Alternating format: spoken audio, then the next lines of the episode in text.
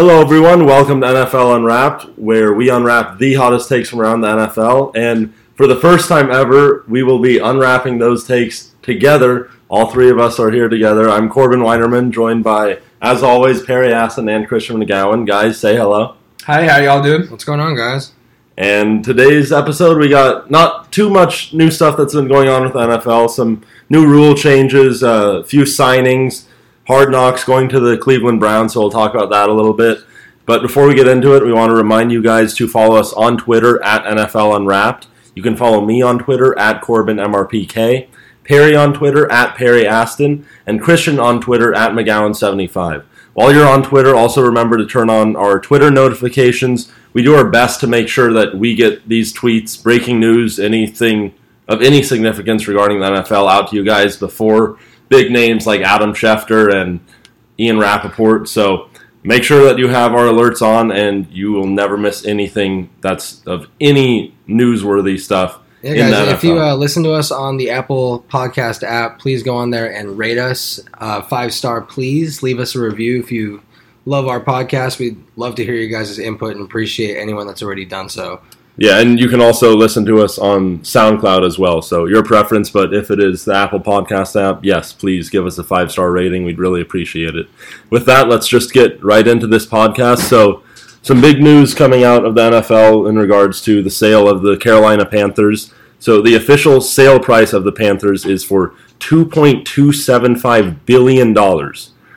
Of that, $2.2 billion is going to be paid in cash, and the rest will be paid later by David Tepper. This is a new record price for the purchase of a U.S. sports franchise. I believe the previous one was $2 billion by the Clippers. Does that seem right with Ballmer? Was it? I think the Houston Rockets might have. Oh, yeah, it was beat that. 2.2. I think 2.2 Yeah. with the Rockets. So it's right in the same ballpark, and now that sets a precedence for how much a team costs nowadays. Mm. So clearly, with inflation and how money flies around nowadays, if that's with contracts or Two percent. buying teams, whatever that may be. Now it seems like 2.2 billion is that standard. and You got to give or take a little bit to purchase a team, uh, but it's crazy. 2.2 billion of that sum will be paid in cash by David Tepper. That's insane. I know he mentioned he wants to keep the team in Carolina. There was speculation that they might move depending on who buys the team. Yeah. He was very clear that he wants to keep the fan base there, keep the team there, build on what they already have. Uh, but yeah, he's got a good formula there with Cam Newton and a serious fan base that's already used to winning as of late. So a good purchase and a lot of money flying around. Do you guys have any other thoughts on this gigantic purchase by used to winning Tepper? for a year or two, not. I Too long mean, it's it's always good to buy a sports franchise that has a you know star player in the most important position. So that's a great acquisition. But I just want to know where where do you keep two point two billion in cash? Do you like rent a rent a storage How- locker it's, for it's it? not even the keeping. How are you? How is he delivering it to the Panthers? Is it with like armed truck or is it with He should suit- do like a petty thing with coins and just like just ship it like Apple did with uh, Samsung when they sued them. Just send them like pennies of whatever they want. See, I have 2.2 bill in cash, but the other 0.075 I have to pay in Trident It's, layers. it's in PayPal credit, so Yeah, But- but, it's just it's interesting to see how I don't know exactly what the Panthers were previously valuated by Forbes. That Forbes does their uh, franchise valuations for each league each year. I know it wasn't 2.2 billion, and it's interesting with I think the Clippers they weren't even valued at one billion dollars when they sold for two billion, and it's just it's interesting to see how I think what Forbes does is they look to see if all franchises were available for purchase at the same time, what they would each go for. But again, you got to look at supply and demand.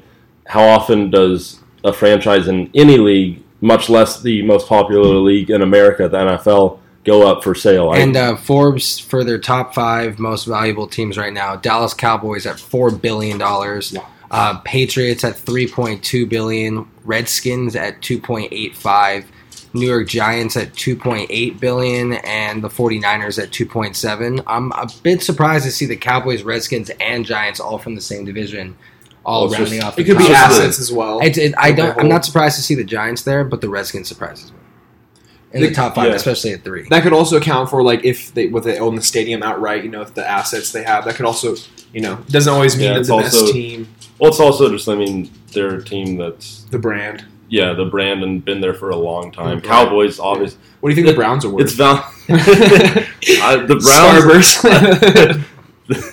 well, I mean, with their draft decisions, they could have been worth. Hey, but A little so bit more. speak- speaking that. of the Browns, let's move on to our next topic, and we'll bring it up. Just nothing much to talk about, but uh, Hard Knocks uh, with the Browns this year. So I'm not sure. Do you guys remember who Hard Knocks was with last The year? Rams. Last year was the Buccaneers. Buccaneers. Buccaneers. So I know this year it's the Browns, of course, with their winning zero games last year. It's surprising to see Hard Knocks choose them, but with all the accusations they've made, uh, acquisitions they made, and you know the draft that they had, regardless of our thoughts on it, they had a ton of draft picks that they used on different players. So Do you guys it's a- remember this if- team is night and day. Was that announcement with them Hard Knocks being on the Browns before or after the draft? After I wanna say it's after the draft. Because I think Yeah. then No, Baker, was- I mean, May- think about it. This, this was all since our last podcast, so it was definitely after. Yeah. the. Their team is a is a story, so might as well make a show around a team that just has all these plot Right. lines going around. It's and you know John Dorsey is going to be so fun to watch Mhm. on TV and with The Tyrod with Taylor, you know, Baker Tyrod Taylor, thing. Baker Hard Knocks gonna with the be so. Cleveland Browns. Can we win a game?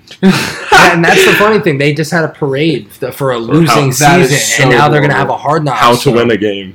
if you're a Cleveland Browns fan, at least now It's they're how a team that they're a team that people want to watch. Uh, at least want to see what's going on behind the scenes, and I think it's a good choice this year. I can't think of another team that's got more going on currently. I think the Rams are already Well, a hot commodity. did Yeah, they but had a there's- couple years ago. There's too. different um, there's different criteria for teams that are eligible for Hard Knocks because teams don't want to be on Hard Knocks because Mm-hmm. you hear each year how different teams are able to steal signals from teams just by True. watching Hard Knocks. So I believe the criteria one is that you have to have not made the playoffs in the last two years, which obviously the mm. Browns meet No that problem. criteria. Yeah. no problem. And then, other than that, I think it's you can't have had a coaching change that offseason, which Browns might have been close to that, but they stuck with Hue Jackson. And other than that, I think those were the two criteria. I can't remember if there was one other, but yeah, it definitely narrows down what teams are available. So, I mean, given those criteria, I mean, thinking of any other teams that the Browns are going to be a fun team. It's going to be a fun team to see how they come together because for the first time in a long time, they're intriguing. Mhm. And They have a lot of big personalities on the team with Jarvis Landry, Tyrod Taylor, Baker Mayfield, Josh all the guys, Gordon. you know, even Damarious Randall, who, by the way, promised he put out a tweet Yeah. and said every single person that retweets this, uh, if the Cleveland Cavaliers win the NBA Finals, I'll buy them a jersey. And today, Darren Rovell was doing the statistics on that. I don't have them in front of me, but he was crunching the numbers with how many retweets he's got, and with the cheapest possible brand that you physically can buy. His two-year contract that he's on still isn't even going to come close to covering the amount of jerseys that he's going to have to buy. It was clearly above ten million dollars worth Good of thing, jerseys. good thing for Damarious Randall. He's not going to have to give them those jerseys because the Cavs are not winning. Yeah, we'll Steph speak about Curry that. On the, he's a real one. we'll speak about that on the NBA one. Yeah, let's see if the Warriors just want to put Damarious Randall out.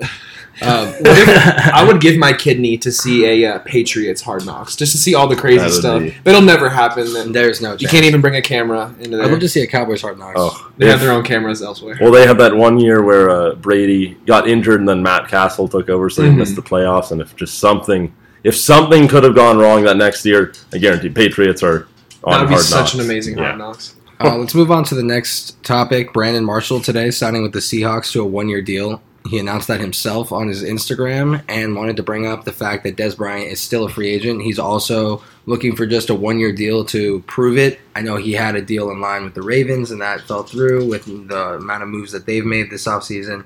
But yeah, Dez Bryant's still on, you know, he's still a free agent. He's only looking for a one-year deal. Brandon Marshall had an awful year last year. I'll bring up some statistics: 18 receptions, 154 yards, 8.6 yards a catch, He got hurt. zero Yeah, touchdowns. he got injured. He was on. injured. He was but on my fantasy team. He so was he was injured, yes, but before that, he uh, you know didn't have a great year. Before that, he only put up three touchdowns in 2016, um, 788 yards, which isn't awful, but he's been dipping since 2015. What what team was he on again? 2016. Uh, the Jets, yeah. He but he he is dipping when Dez Bryant. He's spent throwing it back. you know. Dez Bryant has spent his entire career with the Cowboys, and this last year, 69 receptions, 838 yards, 12.1 yards a catch, and six touchdowns. So, not the same numbers from Dez Bryant, but still a somewhat respectable year. And before that, it's just been an extremely consistent career from 2012 to 2014. He had 1,300 yards. Um, sorry, uh, 2013 actually at 1233, but still, those are Well, number one receiver numbers. Right now, the Cowboys are left without a number one option. They're figuring that out. But still, the fact that Dez Bryant's out there looking for a one year deal and Brandon Marshall gets signed first, what do you guys think of this? Well, you look at the numbers with Dez. I think it's incredible to me that he hasn't been signed yet. I know his numbers have gone down, but in 2015 he played in nine games. I know what was the injury he had on that? That was a was broken. The uh, in his foot. Yeah, right? It was yeah. the Kevin Foot Durant injury. injury. The Yeah, yeah, uh, the it. Lisfranc fracture or something. But after that, two more years with the Cowboys, where he had he had decent numbers, but not something you'd expect from one of the top paid wideouts in the league. With But a good quarterback, quarterback- good offensive well, line. but the quarterback changed. Dak Prescott, I'm not going to say he's not a good quarterback. He's He spreads the wealth though. Well, Yeah, and he something also- hap- something happened in 2015. He got injured. He only played nine games. It was a complete drop off because the 2012 to 2014 era was when he was at his all time peak of playing.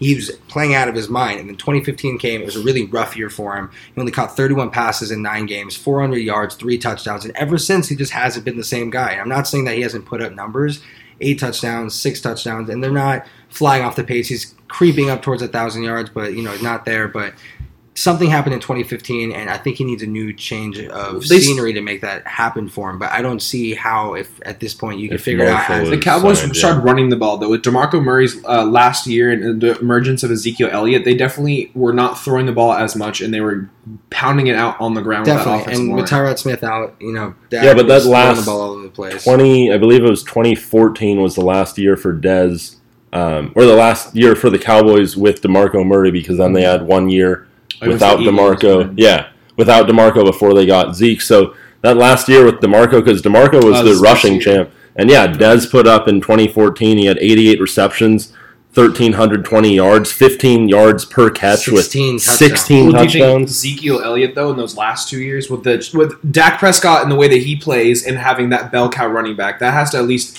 Yeah, take some of your productivity. Well, I. I, Cole Beasley was our number one receiver two years ago. It, that's the sad part, it, and that was with a full year of sorry, thirteen games of Dez playing, Mhm. and Cole Beasley was our outright leader in receiver. He's a good wide receiver. I think the reason why he hasn't gotten a deal yet is he might be asking for a little bit too much money than what teams are, especially at this point with the, how the caps they've already shaped them for most teams. For what he's asking, there's a lot of teams that might not have the room for that one year deal that he's looking for.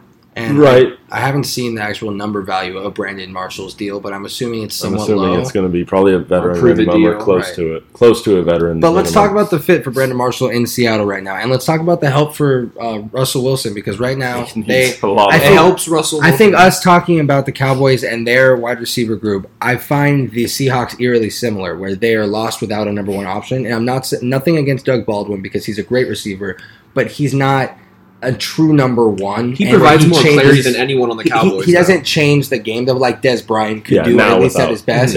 So now they're trying to figure out a way to, if they're not going to have a number one clear cut, dead tiger eye kind of threat, they're at least going to find a committee because they had Kearse before. Now he's gone, and he actually did pretty well when he left. And but now they're trying to add to just Doug Baldwin and Paul Richardson took some extremely inflated deal with the Redskins this year. I have no idea how Richardson grabbed that deal, but he's still His not on the. Seahawks. He's still not agent. on the Seahawks, and the Seahawks have a big hole with receiver with Jimmy Graham not being there either. There's not a lot of options for Yeah. for him, so I think this is a good match. Brandon for the two of them. Marshall- It's a prove it deal, so I think if, unless he tanks again and gets injured, I can see the Seahawks just not being good. He has he has Yeah. a very good career. I mean, besides last year, he's played the minimum amount of games he played was 2014 with 13 games. Besides that, it's been upwards towards 14, 15, 16 games every single year of his career, except for last year. Yeah, So you can't expect a guy to He'll go get injured again and knock on wood for any kind of you know fan of Brandon Marshall because you don't want to ever wish an injury on anyone. But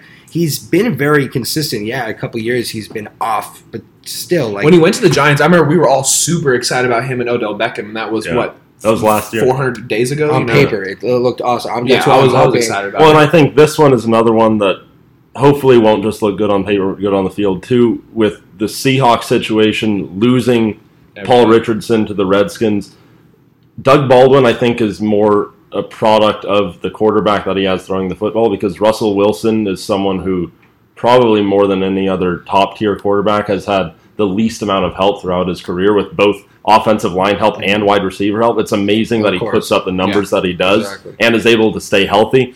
But now you look at the Seahawks now without Paul Richardson. You got to remember they also lost Jimmy Graham, so they lost that Marshawn red Lynch zone a couple threat. of years ago. Yeah, Marshawn Lynch gone. They're still looking Their for a running back, their running back hole is crazy, and they Spin the drafted they drafted Eddie Penny. They drafted Penny pretty How'd high like up in the first round.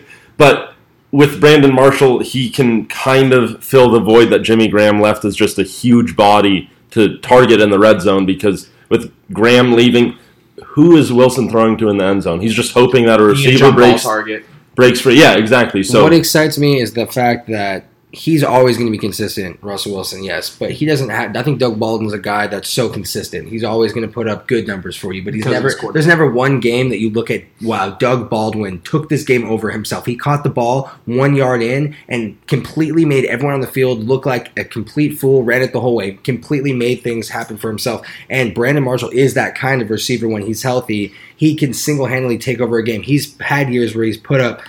He's, he's put up a thousand yards in pretty much almost every year of his career. Like Him and- him and crazy. Decker together But on the four- Jets were a nice 14, little- 14 touchdowns in 2015 on the Jets, like you just said. 14 touchdowns. This guy is With not Fitz. very far out from a, a very good year, and he's of course come off an injury. He's 34 years old. He's 6'5", 232. If- he can body up anybody on that field. He seriously is the kind of guy that can take over a game for Russell Wilson if he really needs to. If he can stay healthy, he's going to get himself a bag next offseason because he's going to see so much uh, productivity increased with not only Russell Wilson, but the fact that he's going to maybe even be the number one wide receiver there. He might, you know, take a little bit of Doug Baldwin's fire and be, you know, the number one wide receiver on that team. And hopefully he stays with the Seahawks, but, you know, he's good enough to get himself, a, you know, that's why you take a one year deal because if he does well this season, there's going to be a I lot think of that teams. even if he does well this season, even if he has like a much better season than we're anticipating, because we have good hopes for him, but not the highest of hopes, Mm-hmm. I don't think.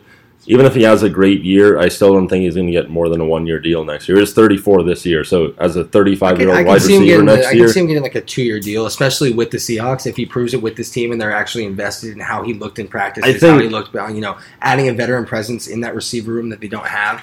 If he does do well, he can get another two-year contract. But past that two years, I don't see Brandon Marshall playing much longer. I don't even see him really taking a two year deal If he- after if this he year plays because well. You think a if- one year? Well, if he plays well, I think that then a two-year deal is going to be kind of it's going to be lower on that first year than he could get otherwise because coming off of a great year, it's just that him being 35 years old, people teams aren't going to want to commit a large amount of money to him longer than one year. Mhm. So even if he has a good year, I think it probably makes more sense to him because every athlete is so competitive and thinks I'm just going to stay at the top of my game forever Mhm. and look at what I did just last year. It makes more sense for him to take a one year deal and make more money that first year than he would on a two year, not have the security of a second year. But then if he kills it again, then get another great one year deal. I hmm. just think for receivers that old, it's just it's tough to I mean, he's definitely gearing himself to get a better deal because why? If, if he's going to get the veteran minimum or like something pretty close, like you say, why not sign with the Patriots? Why not sign with the team? The Seahawks are not going to be competitive next year. They're he's going to be in a team that's going to lose maybe fifty percent of their games. So with that move, it, it signals to Yeah. me that he's expecting with a good year a, a significant pay increase. The way I, he's I agree. right now. I agree with you, Christian. I think he's setting himself up for at least At one least more, one one year. more deal yeah. I, th- I think it could be just a nice even if it is one year even deal, if even it's if a bigger one year deal. Yeah. I It's can like see where you're coming money. from, but he's Exactly. setting himself up for something much bigger this year, and I think he's going to stay with the Seahawks if it works out, of course, because he's bounced around a decent amount. Now. I like he to was see with the a contender one Broncos, he was with the Dolphins, the Bears, If the you're Jets, in the NFL the that long, you deserve to have one season where you're on a team that's right there. right. yeah, I mean he had two years Bears. with the Broncos with Cutler, but they yeah. weren't ever going to do it. exactly. anything. I wanna hear Uh, so about yeah, let's move on from Brandon Marshall. Good for him getting that deal today. Uh, Johnny Manziel, someone I love talking about. We all expected the comeback to the NFL, the comeback season, like he's been tweeting about, talking about, hyping up for this entire offseason. He's been talking to different NFL coaches, doing private workouts, had that spring league. So it seemed like he was doing all the right moves to get back in the NFL. Kind of seemed like a bit of a surprising announcement. He put out a video on Twitter and a small paragraph announcing uh, that he was going to sign a contract with the CFL and further his uh, football career there after a long break, of course. So, what do you guys think about Johnny Manziel not coming to the NFL this year? Do you think this is a long term plan to get back to the NFL, or 100%. where do you think he's at right now? And I know more- you had some more information about him joining Barstool as well. Oh yeah, so he he also signed uh, to be an endorsement of Barstool. He's gonna put on events for them, and uh, they're doing a podcast. I think with Big Cat and someone else. So they're gonna have their own like content. They're gonna produce like for Barstool Sports. But it's such a smarter move for him to go to the CFL and be a start in the CFL because. Best case scenario, he's going to be the third or second string quarterback on a team, if not on the practice squad. So you're not going to get as much opportunity to showcase your talents as you would being a star in the CFL. So But do you remember what we were talking about when he was saying he would play for free He'd play on any practice squad. He'd do whatever was necessary for him, to get back for him to do it. But do you remember him saying that? do, what yeah. was this two podcasts ago? So it's crazy to see what's changed after the draft during the offseason. It's- Now he's kind of faced reality. Do you think? it's one thing to say something, and then it's another thing to do something. Do you think he's faced reality right now? I think. I think it's a move towards his future because when he just just a- bounces yeah. around being a third string quarterback. Well, it's also a smarter years. move. He talks about being on a practice squad. Why do that? You're not. You're not going to get tons of exposure in You're the not your CFL, brand, yeah. but you're Yes. getting more more exposure than practice squad. Yeah, you're still going to get Whatever reps. CFL team he's on is going to be the, exactly. Hamilton the Tiger most Cats. viewed CFL team. See, and why do you know that? Because he's on them, right? Uh, okay, well, like I'm from a FCS school, so like everyone who plays FCS goes to the CFL. So like. I have a little love in the Saskatchewan Roughriders. But still, whoever I- whatever I- team whatever team he does go for is going to be Vince the most viewed team in that league. It's going to bring a ton of exposure, and he's going to help whatever team that is. He's going to put the CFL more on the map in No regards to exposure and in regards to people in the states actually viewing and watching these games. But I, I do think he makes it back to the NFL at some point in his career. Yeah, I think that's like we talked about Brandon Marshall. That's a move for the future. He's doing that to because it's a two year deal. He has to play there now for two years. He's going to have that amount of time as a starting quarterback to you know be in game situations, to be in crunch time, to showcase arm you know his throwing motion, composure, and all that.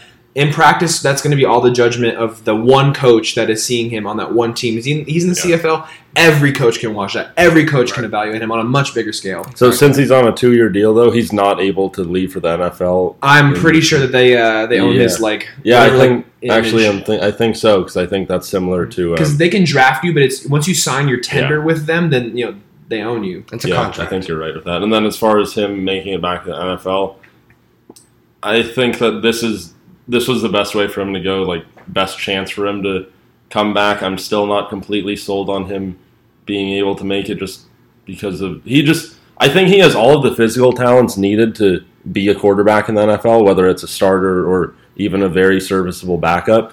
But it's just the mental side of the game and knowing how to read defenses.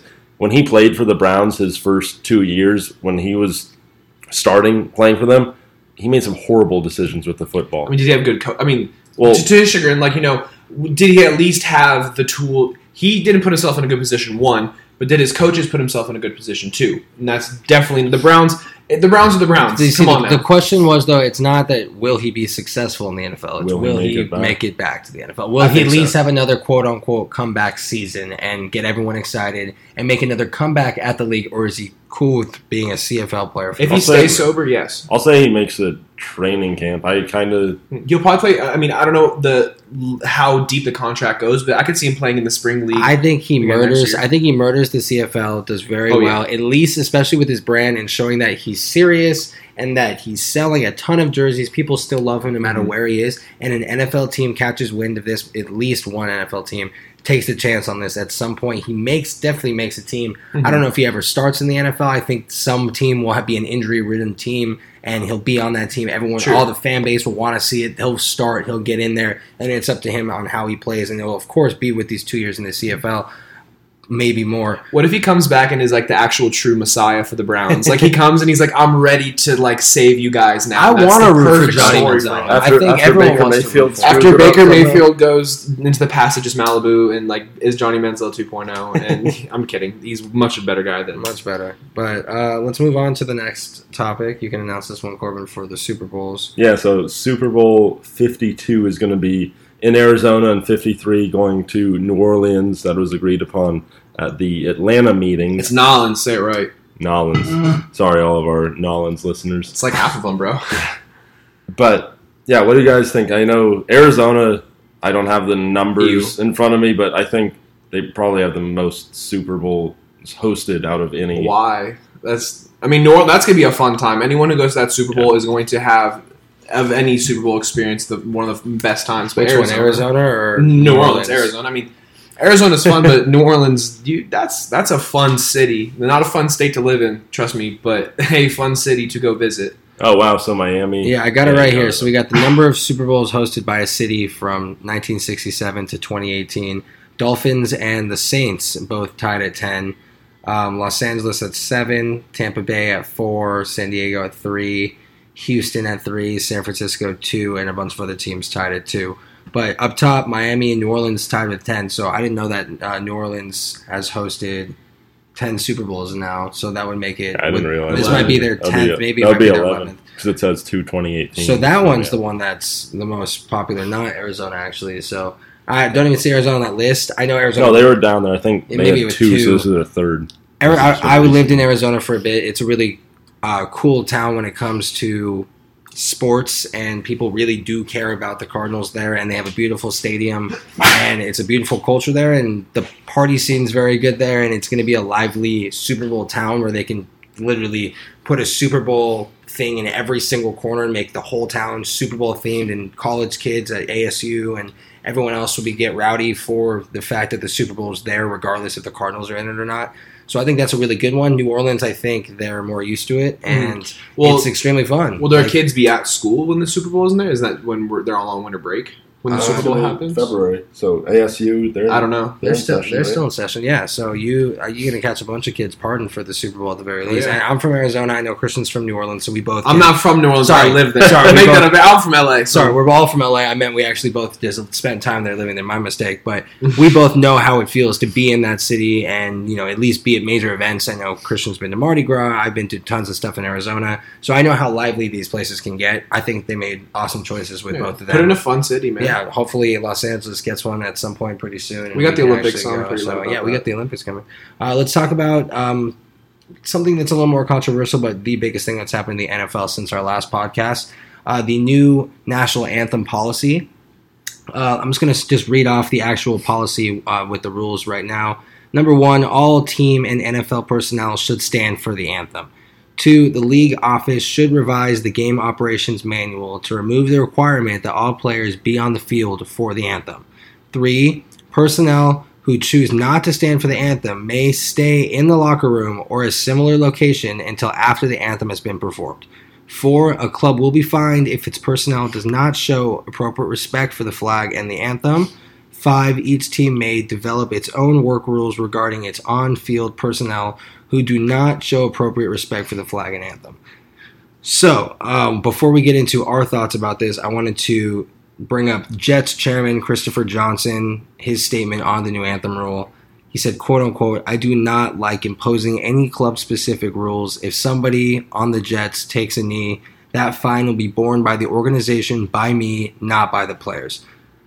So I'm going to start with that one. I think it's an awesome move by him, um, letting his players feel like they can do whatever they want, and no matter what, in in regards to them being able to free protest and have a a voice. So I like that he has at least stepped up where if there is any fines given out for any reason at all, he's going to take them because he doesn't he quote unquote I do not like imposing any club specific rules. So I like where he's standing on this where if they're going to get fined or anything for it, he's just going to take it himself because he wants to stand with his players. So I respect that a ton. I know we had a lot of love for that tweet on Twitter, and a lot of you guys liked how what he had to say as well. But let's just jump into. I know this is an iffy topic to talk about because everyone's got different opinions and starts to get political and everything like that. But we're just going to talk and tread lightly with it. So um, I'm going to ask you guys, what's your initial thoughts off the five rules I kind of just read explaining the national anthem policy? I think it's just it's a very controversial thing. It's something where, unfortunately for the NFL, or fortunately, depending on how you look at it, they didn't have any rules like this in place, like the NBA did. So the NBA, you don't see anyone kneeling before the national anthem It's because been a rule for a long yeah. time. So, and there's not really any any discussion about oh why is the NBA doing this? Just because it's been there all along. Whereas with the NFL, they just had a different train of thought, didn't see this coming, and didn't have it in. And personally, and again, I try not to talk about politics as much as I can. I just think it's pointless because everyone has their own views, and nothing that I say or nothing that anyone says to anyone else is going to sway them to think differently. I really like the gesture of like what the NBA's been doing with locking arms, just showing that it's Unity. unity. yeah, unity, and that we're all in this together. I like that too. Kneeling, personally, I see it as disrespectful just for all of the people that have fought so hard of all races and all all different religions to keep us free and to sacrifice themselves for our freedom. So personally, I it's just it's so tough to talk about and then Mm-hmm. I understand both sides of it as far as players wanting to kneel. There's people that are going to say, and I agree with them, that there's other ways to protest besides kneeling before the national anthem. But at the same time, if you're an NFL player, there's no bigger platform for you to make a protest than right before you play a game. That's and, where and, and what most people, are don't watching. get is that they aren't just athletes. They're not people that play sports. These are people that they have fan bases. People look up to them. They're public figures. These are entertainers. These are people that we pay money literally to put on a show for us to Consume to- their product. Yeah, consume their product. It's this. This is more than just a bunch of athletes that play sports. So I keep going back to no matter what I think about this, that this is a human being thing. This isn't an athlete thing, and I think that's what they're trying to say. It's a human being thing, and we have rights. It's free speech, protests. You know, we we are able to do this, and it's whatever, it's however we want to do this. And I and I that's what I do like about the NBA, the fact that there's been a rule in place. And if we were here talking about this with the NBA when the rule was being in place, who knows? I don't know how long ago it was, a decade or two, whatever. We it it could have it could could- have probably- it could- it or could the have been longer. It could have been longer. It could have been five years, but maybe we would have talked about this with the NBA. But this wasn't a reaction. The NBA already did this a long time ago. This has been a thing. If you now all of a sudden in 2018, which is a very touchy time, this rule has already been in action because they've already thought ahead. So it's it's confusing that the NFL didn't do that already. If this was already an issue for them, knowing that if this, you know, they they've got to think about this at some point. But if it's not in their contract and they're not required to stand for the national anthem and they're a human and they can decide to do mm-hmm. whatever they want in regards to protest, they're not doing anything wrong. And it's just the fact that higher up people don't like what they're doing. And I'm not going to sit here and tell you what they're doing is right or wrong.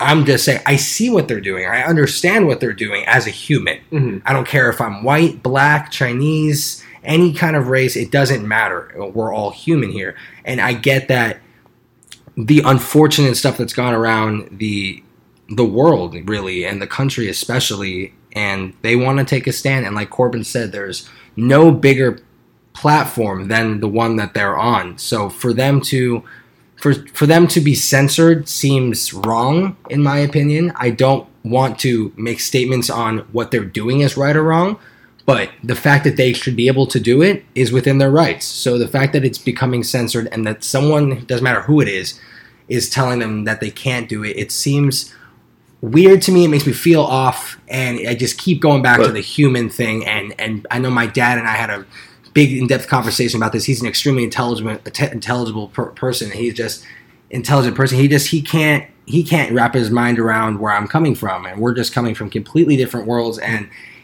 and to me, his comments sound ignorant, and to him, my comments sound ignorant. And we really kind of tabled this at some point because, like we said, it's such an iffy conversation that people feel differently about. You can't force someone to feel different, but you know, even with someone that I usually agree on with, and we usually are spitting things back and forth, we couldn't find a middle ground. It Mhm. was very. That's your own father. I thought, yeah, my own dad, who I share a lot of opinion with, I felt very strong about one way.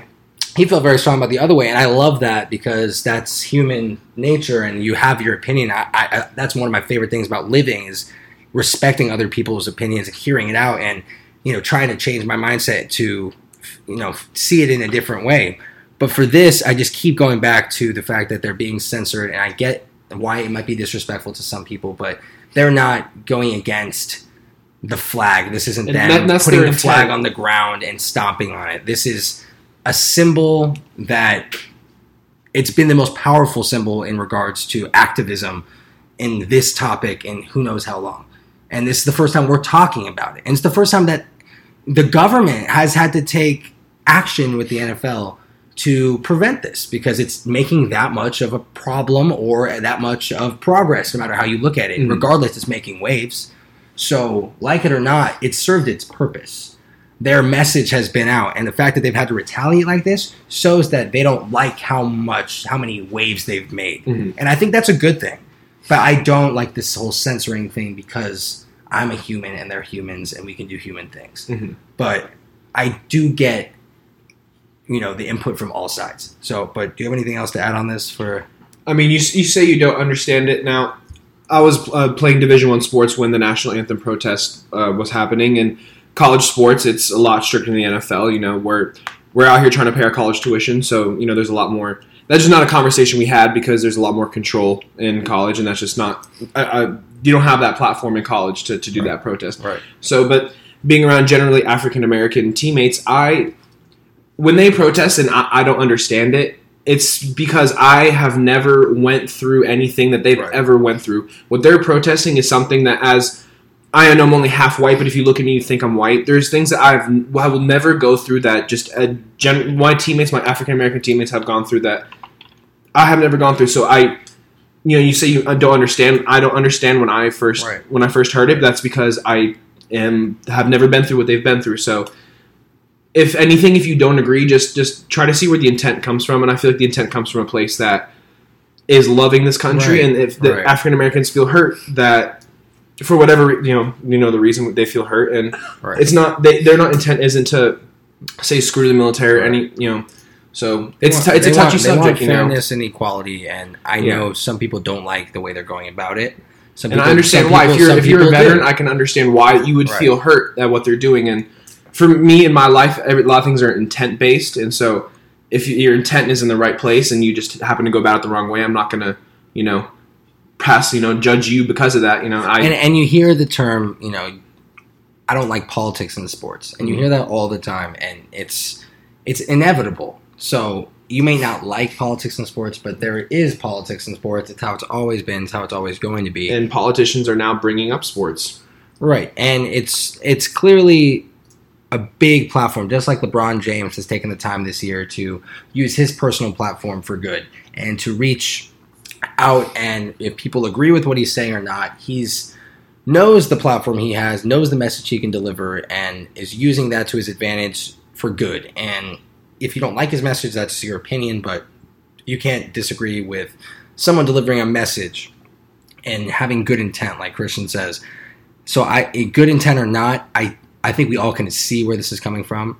I don't personally, Perry Aston here, I don't personally like the censoring back to we're all human and And we're just going to go down a further rabbit hole with this. Yeah, It's- we're just gonna Hopefully, there's not a larger retaliation, but God, week one, that's going to be do- interesting. now. I'm going to ask you guys a quick question about week one. Now, uh, one thing I do like about this, okay, so they do realize that people don't want to, if they want to protest, they can at least stay in the locker room. Mhm. I, regardless, they're at least giving them an option to where if you don't want to stand, you don't want to be there, don't come out at all. And let's It say, gives them one out. It let's doesn't say let's say a whole team force doesn't them. come out. That sends a message in, in its own. Yeah. The So they, they, they can year. still use this to their advantage. So I'm not saying the NFL says you have to stand there at the exact X mark and you can't, you know, move your body any Mhm. less than this degree. And if you're it, this degree, that's considered a kneel, and you are fined. And this, like they're saying, if you don't want to be out here during the national anthem, we're not going to force you. Mhm. So go in the locker room. Which I do like about this rule because if you're going to put a rule, you got to at least you got to give them one out at the very least. And I'm not saying that this is the most fair option, but it is an option Mhm. that they did put in. So you know, teams could use this as a whole team stance or not coming out at all, Yes. and maybe that will fix the problem with Well, I veterans. It's just gonna get may- worse. But maybe I that, think- maybe that will fix the problem with veterans when they feel disrespected from the actual act of a man kneeling on the ground during the national. not they don't- coming out But if they don't have to see it, maybe no, they're at least meeting halfway. Do you get what I'm saying? Maybe it's not fair to either side. No one likes what's going on, Mhm. but at least they have an out to where it makes them happy, and the people who don't like seeing it don't have to see it. Mhm. You I get what feel I'm just saying? even if they're not seeing it, if a whole team doesn't come out, what in actuality, what's the difference between that and kneeling? You know, Yeah. like I mean, the whole going team- through it I in my, they're, they're going to talk about I think it. you, on I could- you could completely argue it's even worse. I completely agree. I just think Like, we're uh, Because unfortunately. because at least when you're kneeling, like you're still out there, Mhm. somewhat. you can put your head in respect. solemn, like Yeah, if you're but not out there, that's and a also I think that with the out of okay, you don't have to come out. Mhm. The NFL, it's a team game. You can't have half of your locker room out there and the other half back in the Mhm. locker Well, room. here's It's trying to either, win a game. it's either you need to all come out as a team, Mhm. or Or you're all back there. Well, And here's if- that prime example. Last year with the Steelers, with uh, Villanueva, their their offensive lineman, he was the only one that went out. His teammates were went out. about ten feet behind him. But, But he, that he even he so even much. said he even Camera released a statement that. saying that he made a mistake. Although he still backs up his motives and his intent, he Mhm. should have stood with his team, and that wasn't a good sign of unity. And he didn't. He now regrets what he did, but not you know his reasoning behind it. He'll always say that way because I'm pretty sure he's a veteran. he is a veteran. but I thought he- it- but he still looked back and said, "I should have been with my teammates. It didn't send the right message. I just because his his jersey was the number one selling jersey in all of America for that week or two, it was still the fact that you know veterans were on his side. People were, oh, that's a that's a man right there. That's the one that's." You know, actually out there standing for his country, but then it caused a bunch of other stir. Where where's your unity? Where do you stand together? Why are you the only one out there? Why is I- this that? And it caused a lot of questions. He said that was not what I wanted to do. Mhm. I wanted to, you know, I stand for remember what I that- believed in, but then again, like you said, it's a team sport. I remember that backlash, but I thought also I thought I remembered like Ben Roethlisberger making a statement about how we should have been there with him. I'm too, sure- and I'm sure there was it's other probably both ways. I it mean, went the- both the- ways. they were about five feet behind him in the tunnel. I mean, sure. where they scooted up, but It It's- this is just gonna get- This is all symbolic. It doesn't matter if you're on the ground, on your knee, or in Mhm. the locker room. Like you said, it's what's difference. right, It's, the same. It's, still. A, It's the same they're symbolic. going to draw thing. attention to the fact that they're not there and that they're not on the field, just like you're that they're taking a knee. standing. yeah. So it's just gonna it's it's it's either you like you know it's gonna shift things further down one pole or another. You're either with us or you're against us. Now, one more question I have for you. If let's say they didn't put a new anthem policy, do you think that would be better right now? If they just kind of let this run its I think for the another T- if year the TV instead of channels- intervening?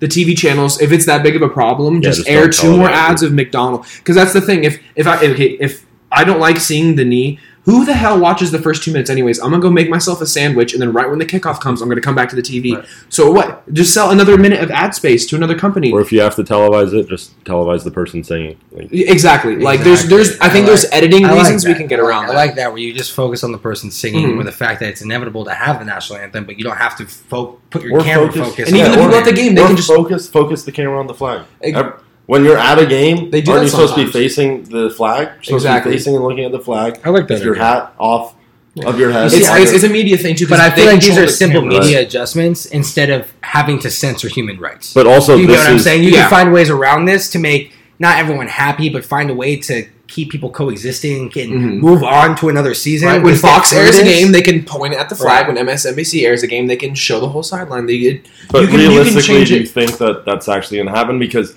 this- you, that- they this should is just the make it story. uniform. But this is the first time that politics in sports has been this heavily debated. You've never had a president talk scale. about sports. You've never had athletes at the president like that in a negative. Way. Like, would you be surprised of what he just said when they have the games on CBS and on Fox? Maybe if CBS was the one that tended more towards showing a certain kind of anthem Mhm. and they showed a different kind of anthem on Fox, considering Fox is an extremely political channel anyways, would that surprise you? Absolutely not. Do you predict Make it- make it uniform. Do you predict it? Maybe girl. not. Do you predict it? Maybe not. But would that surprise you if, you know, at least for viewership, people had a choice? I just that's where I see watch the rabbit anthem, hole going. If they wanted now. to watch the anthem or if they didn't want to watch the anthem because of how bad this is getting. Well, I don't think that that fixes anything because then it's still going to be the same issue because there's going to be plenty of people who hate seeing people not out there standing for the national anthem who are going to turn on the channel that shows if they're standing or not so that you- they have something but to then complain you've given about. them a choice. And then at that point, if It doesn't. It's not the choice part. It's the so it's the actual please, act. Though. It's the so actual much. act. It's not people who don't. People who want the players out there standing for the anthem. It's not. Yes, they hate seeing it, but that's not the thing that really bugs them. The thing that bugs them isn't that they're seeing it; it's that it's actually happening. So even if you give them a choice of if they want to see it or not, they're still going to look because they want to see if the players are actually standing or not. And if they're that- not, that's, that's the whole point of the, like these Like you players. said, should they, they be want to cause the stir. They want, I I know. this is working for them. So, I know. They've they've forced the NFL's hand and the uh, sorry the government's hand. They've I mean, the government didn't do anything other than just comment. The government Right. hasn't forced a But private I mean, company he's forced. to do He's forced comment. They forced someone to sit there and you know waste brain cells on this. For someone to actually release a statement about Mhm. this. This is what they want. They want to make a change, and a change starts with a set of actions. By even if it's one person, it Mhm. can snowball into a much bigger thing. Colin Kaepernick, he's no longer in the NFL and probably won't be for the rest of his career because he's a full-on activist now. But look what he started. Well, there are some. We need to mention this too. There are some players that are trying to get, I believe it's at least a quarter of all signed players to just boycott the NFL and not play in any games until Colin Kaepernick and Eric Reid are both signed because I've never. But, but, heard but then that you person. for, but then you force a team to add You've someone to their heard of Eric personnel. No, I'm saying that that specific Oh, thing where they're that, not gonna. yeah. I'm, that, That, that, was a- just sounds that like was a how rumor crazy. That was- Now at, at that point, now we can get that argument of you're paid to play Yeah. the game and stuff. I don't see that but, ever being. But that, that I don't, I I don't, don't know if think that, that would would be a happen. thing. But either. this is just no way you get a quarter of all players to sit out. no, and, and it's not hostile paychecks. enough of environments for that to be. you work your whole life. Maybe to if be they an force NFL them, player. you have to stand. Like I said, Right. you have to stand here, here, here, here, and here. Then maybe 25% boycotting would be an actuality, but that might just be one emotional person uh, spouting off to a reporter, and then they can get on Twitter and claim. Yeah. All right. Let's move. Forward. Yeah, let's move on from this. We got a couple more rule changes we just wanted to comment on really quick. At the Atlanta meetings with all the owners, the NFL owners passed new kickoff rules. We won't explain them fully. If you really want to go, we tweeted them uh, about a week ago on our Twitter page, so go look at that. It has a full video tutorial on the kickoff rules in like a Madden esque kind of format. So it looks it looks pretty cool if, in regards to explaining it. But uh, on top of that, they have made rule changes with the use of the helmet rule and the ejection standards that go along with that. Uh, it is a foul if a player lowers his head to initiate and make contact with his helmet against the opponent. And a little bit more towards this with the ejection standards. And we believe that you need to reach all three of these ejection standards so. to be ejected. It doesn't just mean you have to reach one of them. I believe it's all three. We're going to look more into it. But here's the those three. Player lowers his helmet to establish a linear body posture prior to initiating and making contact with the helmet. Basically, just means leading with his helmet. Right. Player delivering the blow had an un- up path to his opponent. Unobstructed. Unobstructed. Sorry, my fault. I read that wrong. My fault. Uh, but yeah, he uh, and the contact was clearly avoidable. Player delivering the blow had other options. He didn't have to fly Mhm. straight in with his head at his head. He could have came at him in a multiple different options. So it has to reach all those criterias. But now that's the ejection standards and the new rule for use of helmet. What do you guys think about this? I think it's all about safety. None of us can argue Mhm. that safety is important. I like the more criteria for the ejection because I've I've played with a lot of DBs who have been ejected for that, and it's you know uh, it inhibits them to play the game that they've played their whole life. So you, you have the penalty, you can still get the yardage, but to fully kick them out of the game because most of the time they're not leading with their head to actually hurt you in the in the sense that you're thinking. Right. It's just their natural. That's how they or, learn or to like what the rule life. here, like contact was clearly avoidable. If maybe contact wasn't clearly Mhm. avoidable and that was the only route to the player, you know, they can look at that and say he didn't have another option that's Mhm. not worthy of an ejection. So I like that as well. They have. I'm interested to see how like this actually goes. I think year in year they're trying to find more ways to make, Make the NFL safer. safer. Yeah. and It's they I try to course correct when stu- they do stuff and it doesn't work. And right.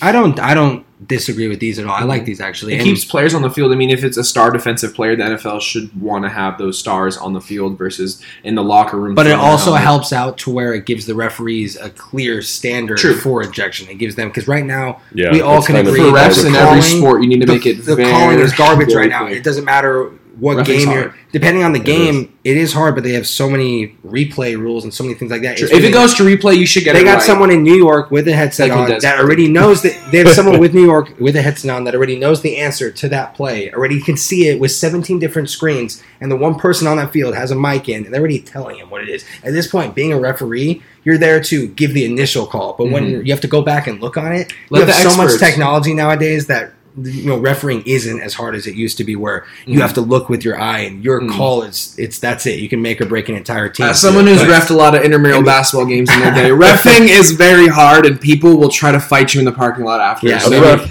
I've ref like third and fourth grade. It's still no matter what. oh, the parents, yeah. Oh, well, because then it's you're supposed. I'm sure to. you guys had very in-depth replay systems at your third and fourth Yeah. grade. it's supposed to, for at, least, for me, it's supposed to give them a Co-ed little bit of leeway. So then, if I like missed a call on purpose because it was like something not that big, parents of the other team, oh my god, Yeah. so Oh upset. God. But back to this subject with the different criteria, I think it's good that there's so many different criteria in place because you want the NFL to be very safe. But when you're moving at that speed, and Christian, you can talk about this better than either of us. You're the only one that played D1 football, but as someone who played at least high school sports, Mhm. high school basketball, the higher up level you go, the faster everyone oh moves. my god, yes. And I mean, I've played like flag football before. Mhm.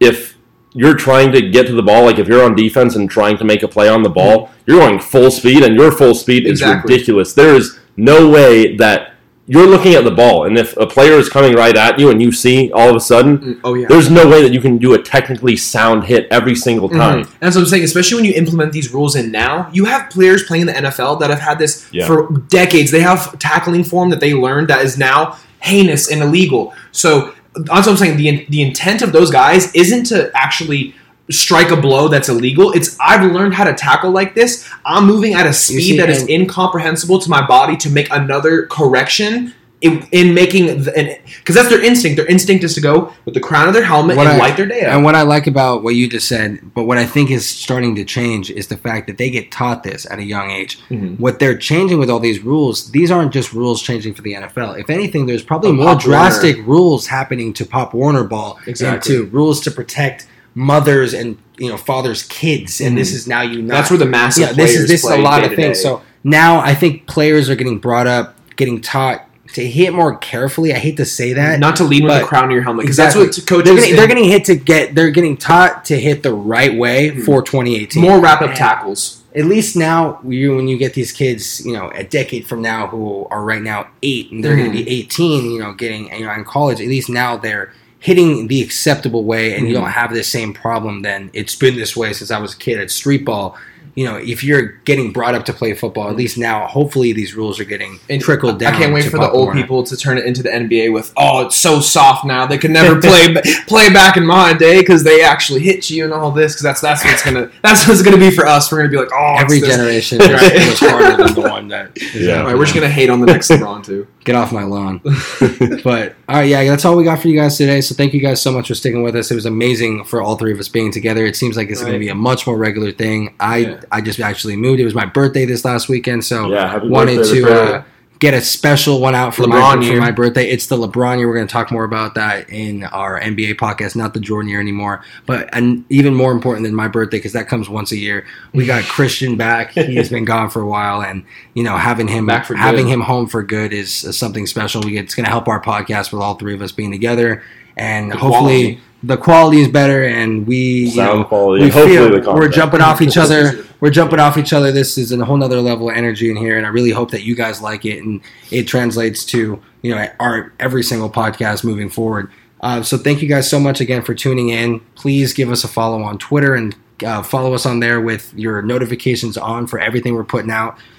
If I'm not up, Corbin's up, Christian's up. Someone's putting out something on that page. for Don't follow. Woj. Follow or not Woj. Don't. No, that's, don't that's follow- the next don't- don't podcast. follow Schefter. podcast. Anyone? No, seriously, Woj, any sport. Don't She- follow them. Schefter, follow us. RapSheet, it doesn't matter. Basketball, golf. We put it all Golf. together. We put it all together. But yeah, thank you guys so much. If you uh, listen to us on SoundCloud, please uh, check us out on there. If not, go to the Apple Podcast app and please rate us five star and shoot us a review on there. If you love our podcast, we really, really appreciate your input. Uh, please follow us on Twitter at NFL Unwrap. You can follow me on Twitter at Perry Aston. Follow Corbin on Twitter at Corbin MRPK. Follow Christian on Twitter at McGowan75. Any last words from you guys? Thank you guys for listening, and we hope you guys tune in again next time.